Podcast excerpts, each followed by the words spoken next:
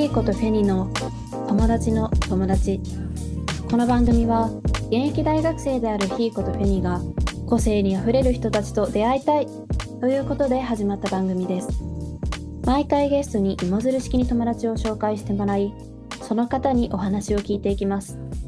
今週はどんな方にお会いできるのでしょうか？どうも、ふにです。ヒーコです。友達の友達第5回です。前回放送を聞いていただけましたでしょうか？前回は僕をゲストとしてヒーゴが質問する形でやったんですけど、インタビューに答える側って大変なんだなと実感しました。で、今回は前回に引き続き番組 MC の自己紹介会で、えー今回はヒーコをゲストとして迎えて進めていきます。よろしくお願いします。よろしくお願いします楽しみですまだフィジーにいるんだよね、そういえば。そうです、そうです。まだフィジーに行って、あの、ホームステイ先のお家のベランダというか、から撮ってて、ちょっとすぐそこに子供がいるので、子供の声が若干入るかもしれません。すごい元気そうで。さっきちょっとカメラで画像を見せてもらったんですけど、フィジーに行かなかったら会えない子たちなんで、こうやってズームで見れてよかったです。ありがとう、よかったです。とじゃあ本題に入るんだけど、え出会ったきっかけは前回話した通り、えー小学校の頃塾で会ったっていうのなんだけど、えー高校ではそれほど頻繁に話す仲ではなかったよね。まあそうだね、話さないっていうわけではないけど、なんか廊下で見かけたりとか、クラスで、まあ、タイミングがあれば、クラスっていうか教室でタイミングがあればちょこっと話すみたいな感じだったね。そうだね。話すようになったのは大学生になってからだよね。うん、そうだね。なんか、なんなら卒業して、それからも若干期間空いて、で話すようになってって感じだね。きっかけは何だったっけ？うーん、なんか明確には覚えてないんだけど、多分、インスタのストーリーとかを見て、なんか何回かそれ経由で話すことがあって、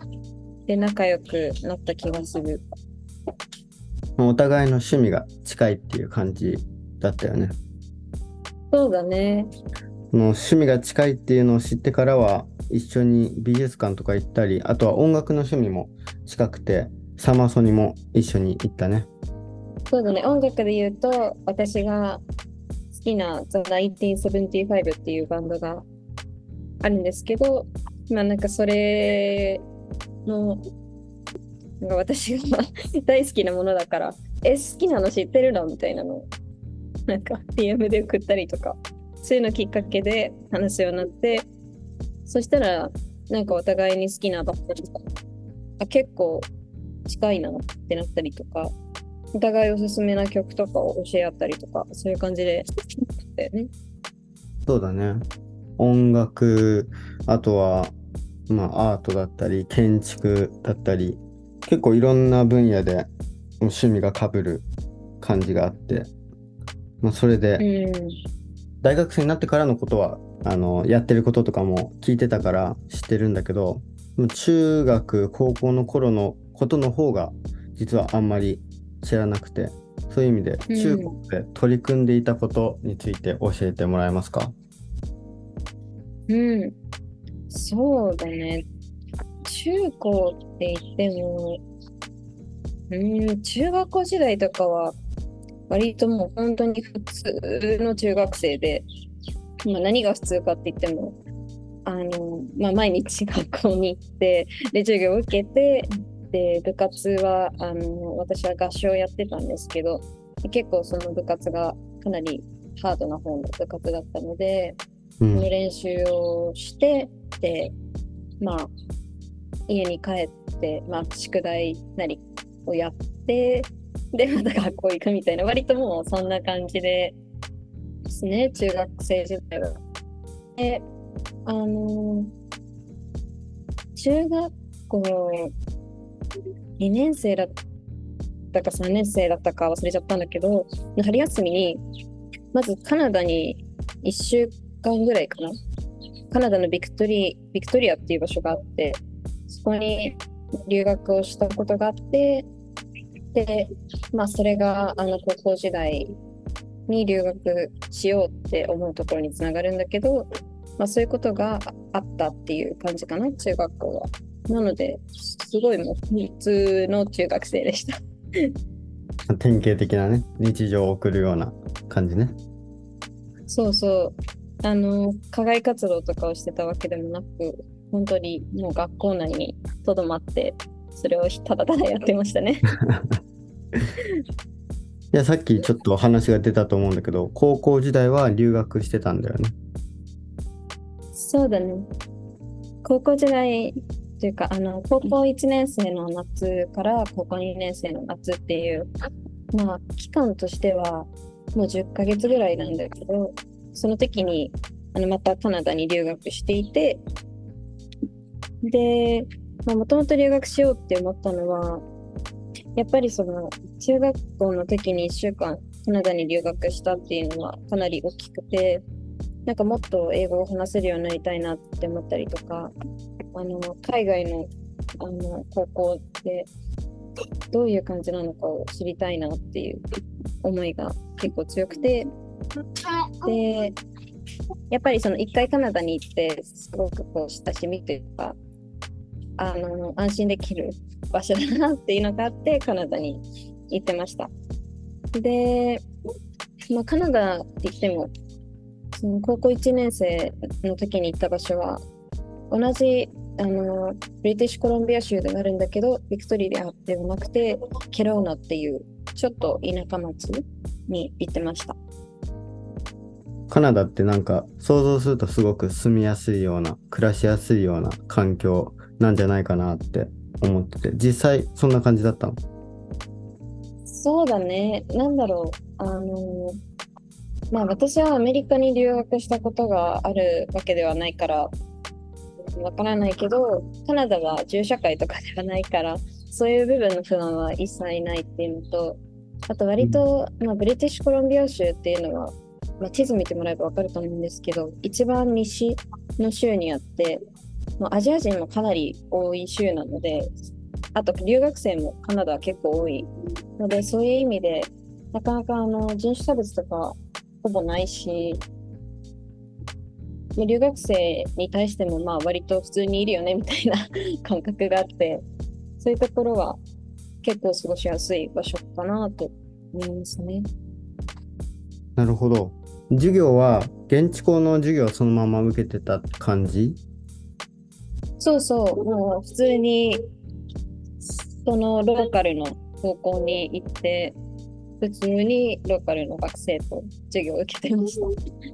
うん。結構その高校で留学する人ってなんか選ぶ授業が結構簡単なコースだったり簡単な科目だったりするみたいなことがあるって聞いたことがあるんだけどそこはどうだったの？ああ、まあそうだ。一応、あの、私8月の頭ぐらいに渡航したんだけど、あの、そこから、学校が確か9月始まりで、そこの1ヶ月もないぐらいかな、は、そのケローナにある、なんていうの、語学学校にちょっとは通ってた。でも、その後は普通にもう高校行って、私は、なんか すごい真面目だったのか、ちゃんとした科目を取ってて、なんか、あの、まあ、国語っていうか英語でしょ？で、数学って言っても、まあ、日本の中学校レベルの数学なんだけど、と、あとは理科と社会と、あとは体育とか、まあ、そんな感じで、普通に日本の学校の授業の科目というか、と同じような形で取ってたかな。すごいね。なかなか高校生の時に、まあ能力的には自分も英語得意科目だったからできたのかもしれないけど、海外の現地校で実際の授業を受けるっていう度胸というか、それはなかったな。いや、どうだったかな私ももう半分記憶曖昧なんだけど、前半後半でどういう取り方をしたか忘れちゃって、もしかしたら前半でちょっとあの、そこまで英語難しくないの取って、後半でそういう科目取ってたような気がしないでもないけど、でもまあ、そういう科目を取ってよかったなって思うのが、結構あの、やっぱりそういう授業を取ると、例えば理科とかを取ると、その理科系の用語を覚えられるんだよね。あの、授業で出てくるから、やっぱり。うん。で、そういうのが意外と大学受験の時とかに、こう英語の長文とかでさ、なんでこんな単語覚えるのみたいなのがあるじゃん。そうだね。専門用語みたいな。そうそう。そういう時に、ああ、これ、あれじゃん、みたいな。そういうところは役立ったなっていうふうには思う。うん。いいね。うん。留学中の滞在はホームステイ型だったの？そうそう、ホームステイで、で、そこのホームステイ先は、まあ、お父さん、お母さんで、えっと、女の子2人の家族だったんだけど、その上の方の女の子が私と同じ学年だったから、そういう意味でも結構勉強の部分とか、やっぱり英語の授業、まあ日本で言うと国語みたいなもんだから、英語の授業ってちょっと難しかったりして、なんか詩とかをやるんだけど、なんか普通の英語でさえさ、まだ難しいのに詩とかわからないじゃん。なんかね、難しそう。そうそう、そういう詩の解釈とかを、ね、その子に手伝ってもらったりとかしてて、そういうのはすごい助かったなって思う。うーん。他にホームステイ中の思い出って何かある？ああ、もうなんかすごいあって、私すごくホストファミリーによくしてもらったっていうか、もう、すごい大好きな家族なんだけど、うん、そうだね。何から話したらいいかは難しいけど、まあ、まずご飯はめちゃめちゃ美味しかった。なんか、あの、北米って聞くと、なんかハンバーガーとか、あの、ポテトフライとか、シリアルとか、もうそういうザ・欧米の食事しか出てこないのかなって思ってたんだけど、私の家族はすごく食事に気を使う家族だったから、毎食ちゃんと手作りで、で、野菜とかお肉とか、すごいバランスいい食事、しかも美味しい食事を毎回作ってくれて、なんかそれもあってか、私は全然ホームシックにならなかったんだよ。食事は、うんあなんか精神面もね、支えてくれる重要なものだから、食事がいいだけでもうかなりのプラスだよね。いや、そうそう。あとは食事だけじゃなくて、本当にホストファミリーすごくあの愛情深い人たちで、なんか私たちの相性が良かったっていうのももちろんあると思うんだけど、学校の長期休みとかはよくキャンプに連れてってもらったりとか、あのカナダ、やっぱり自然が豊かな国だから、で土地も広いじゃない？うんだ。から結構各家庭で、なんていうのかな、トレーラーっていうのか、キャンプ用の車を所有してるお家が多くて、で、キャンプ結構みんなするんだけど、私の家族とかは近くのキャンプ場行って川下りしたりとか、あのバーベキューしたりとか、まあ、そんな感じで過ごしたりもしたし、まあ、もっと日常的な部分を言ったら、結構私は週末にあのお菓子作りとかをホストマザーの手伝いながらしたりとか、まあ途中からもう自分が専門でやるようになっちゃったんだけど、そういうことをしたりとか、あ、あとは、なんかよく金曜日の夜に、あの、ムービーナイトみたいな感じで、お家に、なんていうのかな、ミニシアター的なのがあったから、ポップコーン作って、で、家族みんなで映画を見てみたいな、そういう、すごい楽しい時間を過ごしてました。えーいいなホームステイの形を取ると、ホストファミリーによって、まあ、当たり外れっていう言い方は良くないけど、良くない対応されることもあるって聞くから、本当にいい家族だったんだね。いや、そうだね。もう、あの、本当に私は、ね、当たり外れって言葉を使うなら、もう大当たりの家族で、うん。うん、そういう意味では本当に食事だけじゃないけど、家族がみんなあったかくて、で、こう包み込んでくれたから、全然ホームシックにならずに、もう最後はもう一生カナダにいたいって思うレベルで 泣く泣く帰国してきたっていう感じです。でその留学の体験っていうのはその後だったり今に何か生きてたりする？うん。生きてると、まあ、これは何だろう。大学生ぐらいになって、こう振り返ってみて気づいたことなんだけど、自分の、なんていうのかな、自己成長というか、自分の、うん、性性格ともまた違うんだけど、なんかそういう自分の内面的な部分で変わったのはやっぱりあって、それはあの結構私留学する前は人、まあ、大勢いて大体の人が「はい」って言ったら自分が「いいえ」って思ってても「いいえ」って言えない感じだったんだけど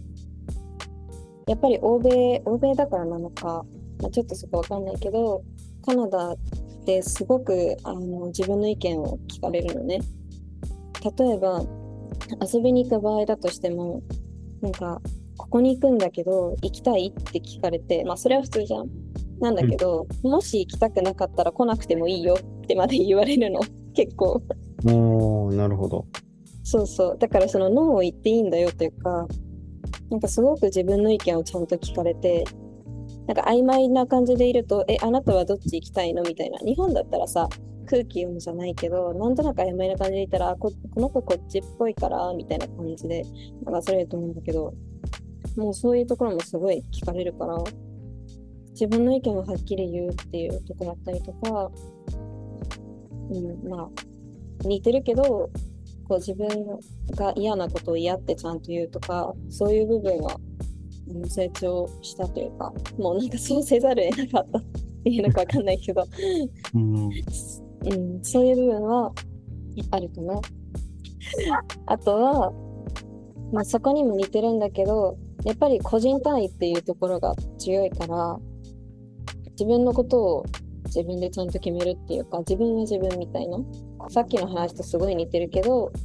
自分がこう思ったらそっちの行動を取るし別に他人の目も気にしないしみたいな部分は結構大きくてその他の人の目を気にせずに自分のやりたいこととか自分の気持ちに従って動くみたいなところはその留学を経て自然にできるようになったことかなとは思いますね。こんな感じでいいのかな？意志を強く持つみたいな感じだよね。自分の意見をしっかり持ってるから嫌なものにはノーって言えるしうん、そうだね。うん、まあ、大きくまとめるとそうだね大きくまとめると。高校時代はそんなに話す仲じゃなかったって最初に言ったと思うんだけどまあそうね留学から帰ってきてすごい日焼けしてるなっていう見た目の変化もあったけどまあ何かしら こう見た目だけじゃなくてなんか中身もうん喋り方から変化を言葉に表すの難しいけどなんか変わったなっていうのは傍から見てても分かったから結構大きな変化だったんじゃないかなとあ、やっぱ分かっ分かったというか、そう感じてたんだね。うーん、なんか多分違いはあったんだと思う。記憶が曖昧だけど、うん、確実にそれは感じてたと思う。大学生になってからはいろいろやってると思うんだけど、まあ、最初に命って団体に所属してたっていうのを覚えてるんだけど、そこでの活動について教えてくれますか？うんうんうん。命っていう団体は、あの正式名称は命若造プロジェクトっていうもので、で、えっと、まあ、命未来プロジェクトっていう一般社団法人だったかな？のあの学生支部というか、学生が主体で行っている団体のことなんですけど、その団体が何をするかっていうと、あの若者の力で命を守る社会を作るみたいなビジョンがあってでヘルスケア課題に学生が取り組むみたいなことをやってるというか やってるやってました。で私が主にやってたのはあのその命若造プロジェクトの中でも中高生と一緒に課題解決に取り組むので、それがどういうものかっていうと、あの毎年ヘルスケア課題のテーマ、例えば私がやってた年だと、心不全パンデミックっていうものがテーマになってて、そのテーマに対して中高生のチームに大学生のメンターが入ってこう同じチームで4ヶ月間ぐらいかなかけて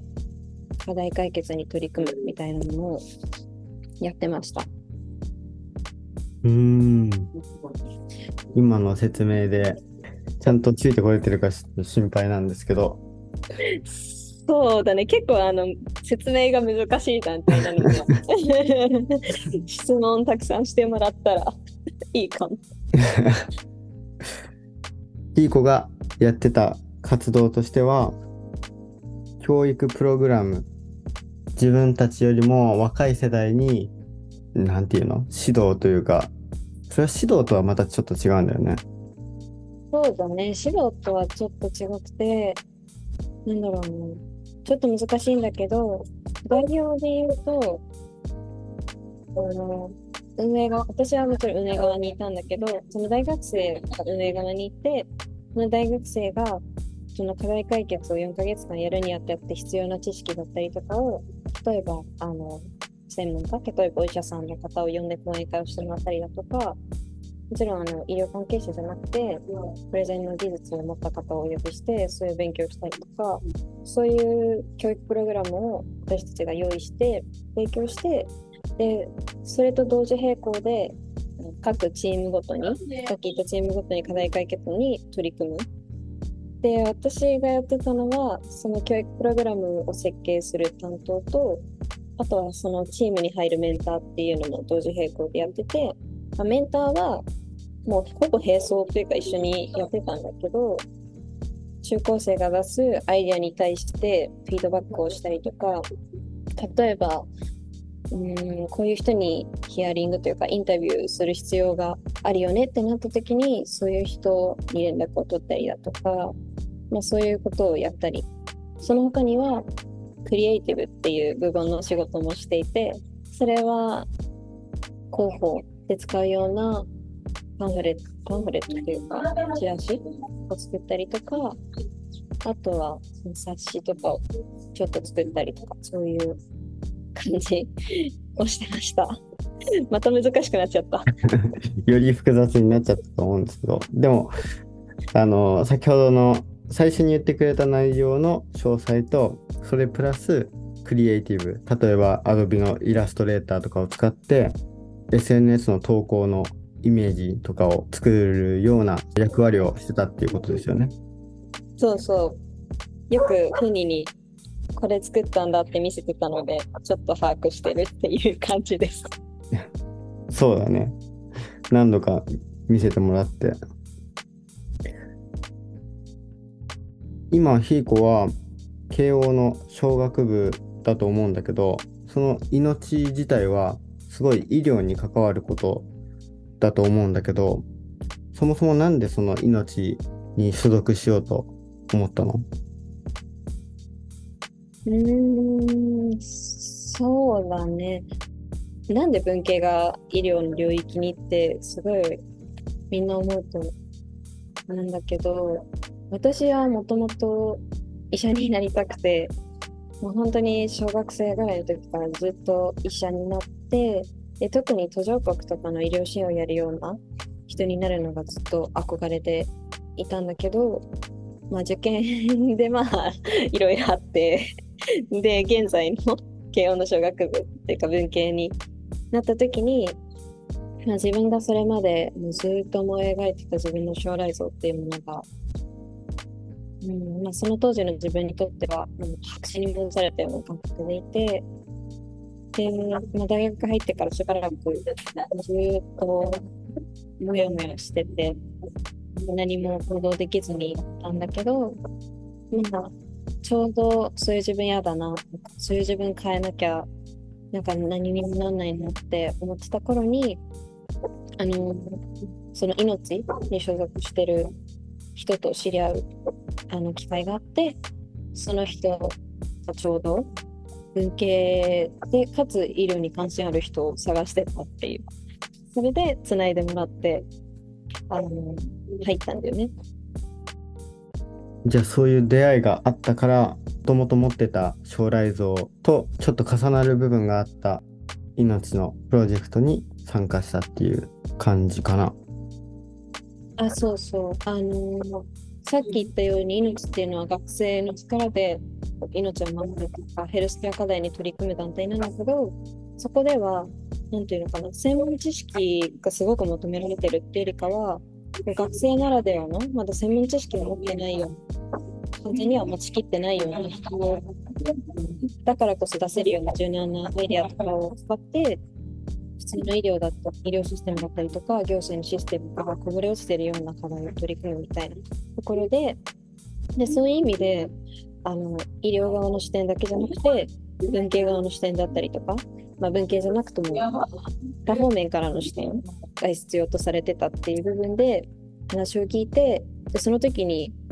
あ文系の立場から医療に関われるんだっていうのが私が最初に思ったことだったんだけど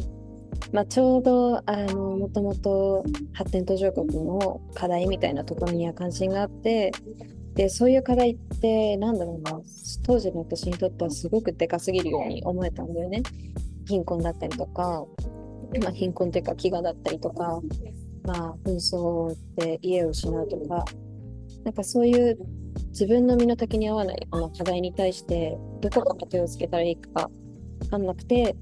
であとはやっぱり医療っていう部分からすごく離れた場所にいたからその両方できるっていうところに魅力を感じて入ったっていうのが詳しく話すと そんな感じです。じゃあその命で最終的にどんな収穫があったというか命を経て何を得たの？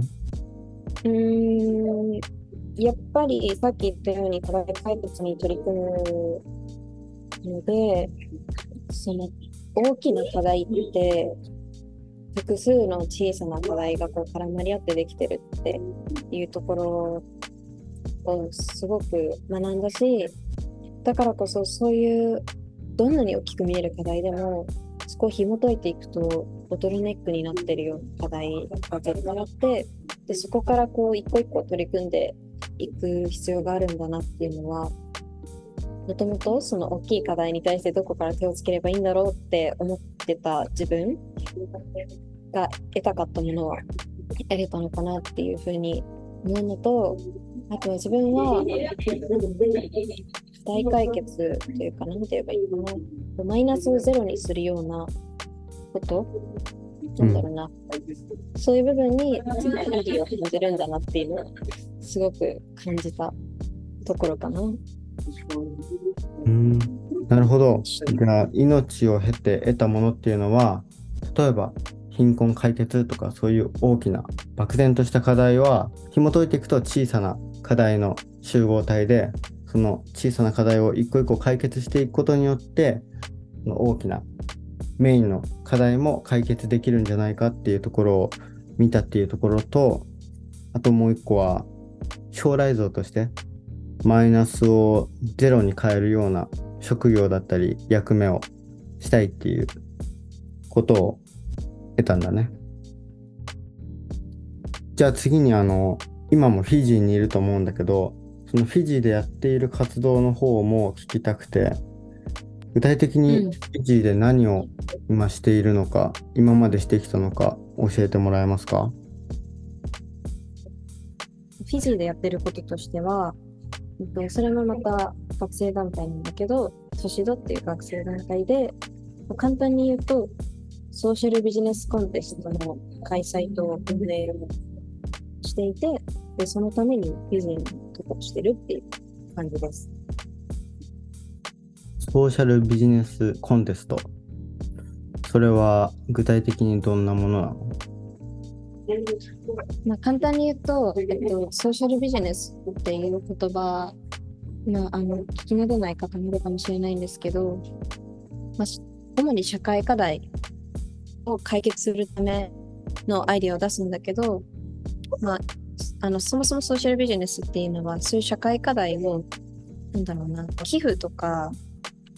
そういう形ではなくて、資金面で、あの、まあ、資金が循環する形じゃないと、一回きりの支援だったりとか、一回きりの、なんていうのかな、解決になってしまうので、それをビジネスっていう手法を使うことによって、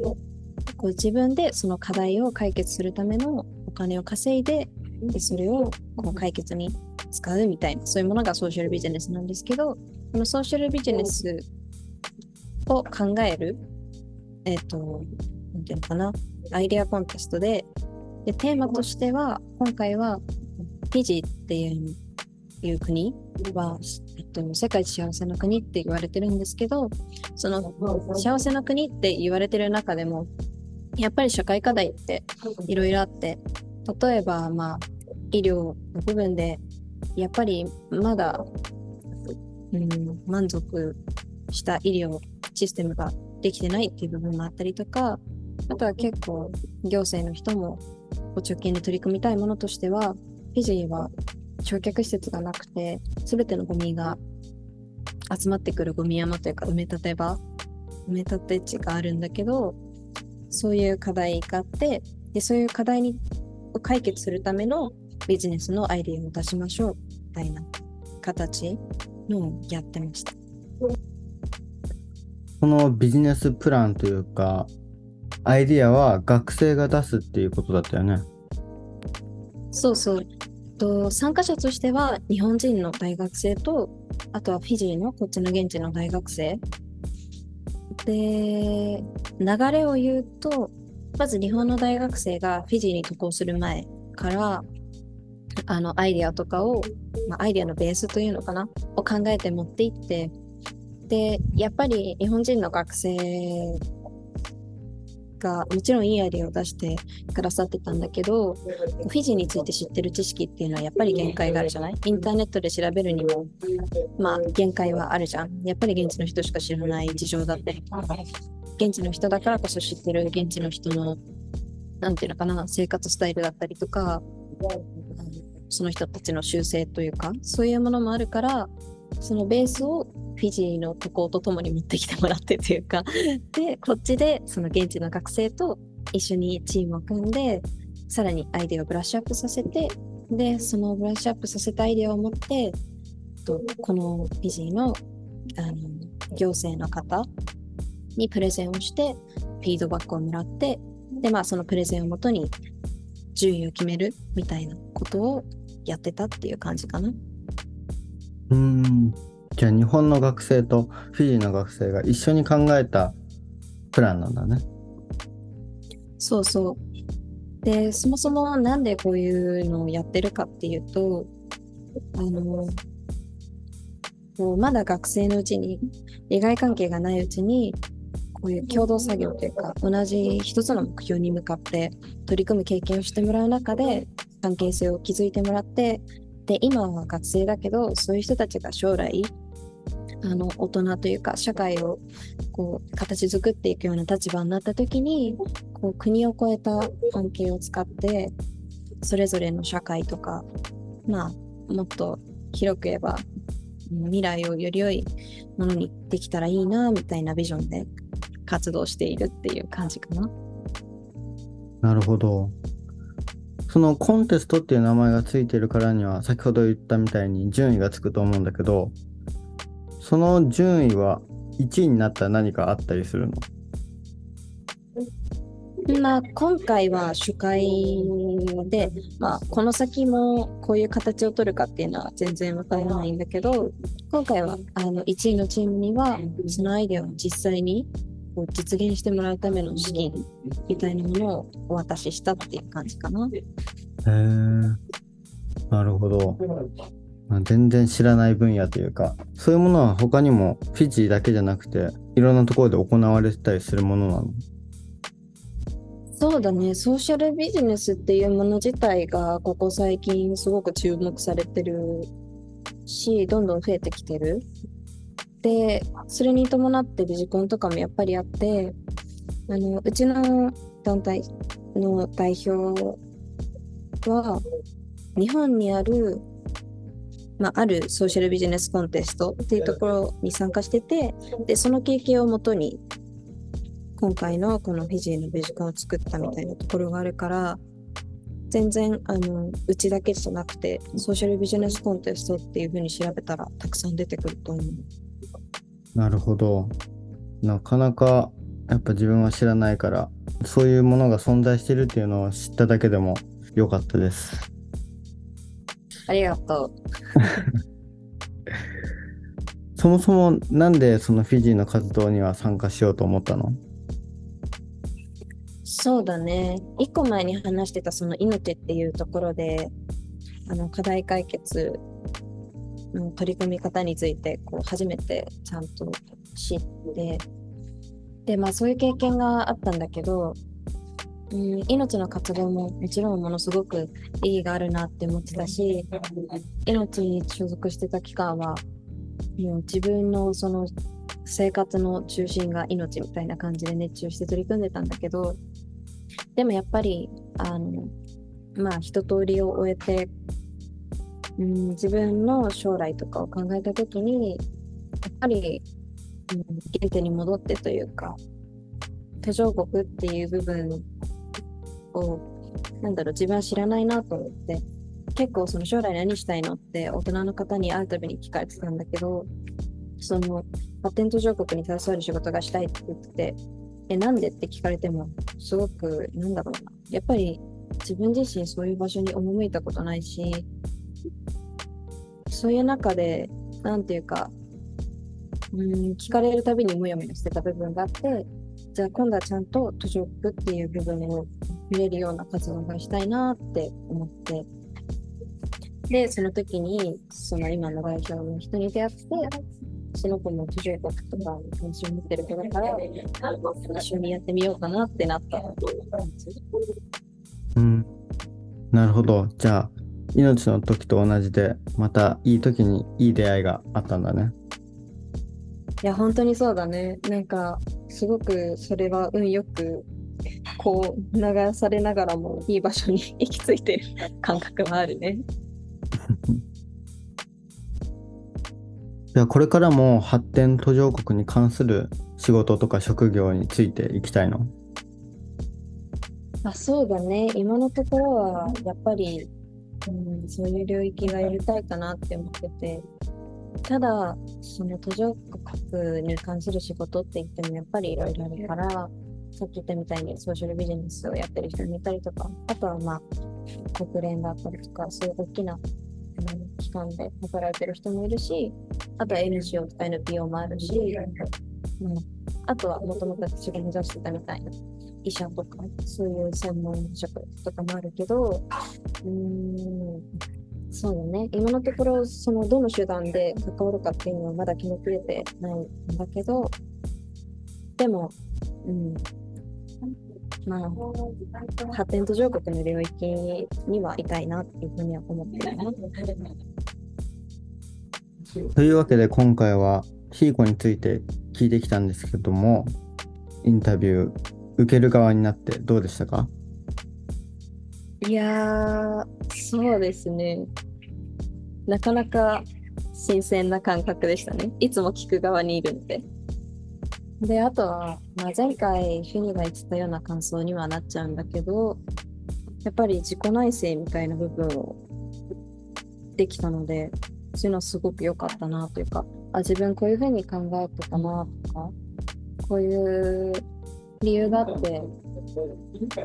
ういう選択をしてきたんだなみたいなのを振り返れたのはすごく貴重な経験だったなと思いました。そうだよね自分も前回話してみて本当そこは思ったしそしてやっぱり答える側の大変さも身に染みて分かったのでこれからインタビューの時気をつけていこうと思います。ということで、えー今回はこのくらいにしたいと思います。最後に Spotify の我々のホーム画面にある URL から Instagram に飛べるようになっています。そちらに今回の内容もまとめておりますので、ぜひチェックしてみてください。また、Twitter 改め X ですね。えーそちらにも Spotify のホーム画面の URL から飛べるようになっております。感想を X でハッシュタグひらがな、ともともをつけてツイートしてください。えまた今後の番組を聞き逃すことのないように、良ければフォローもお願いします。では、また次回の放送でお会いしましょう。さようなら。さよなら。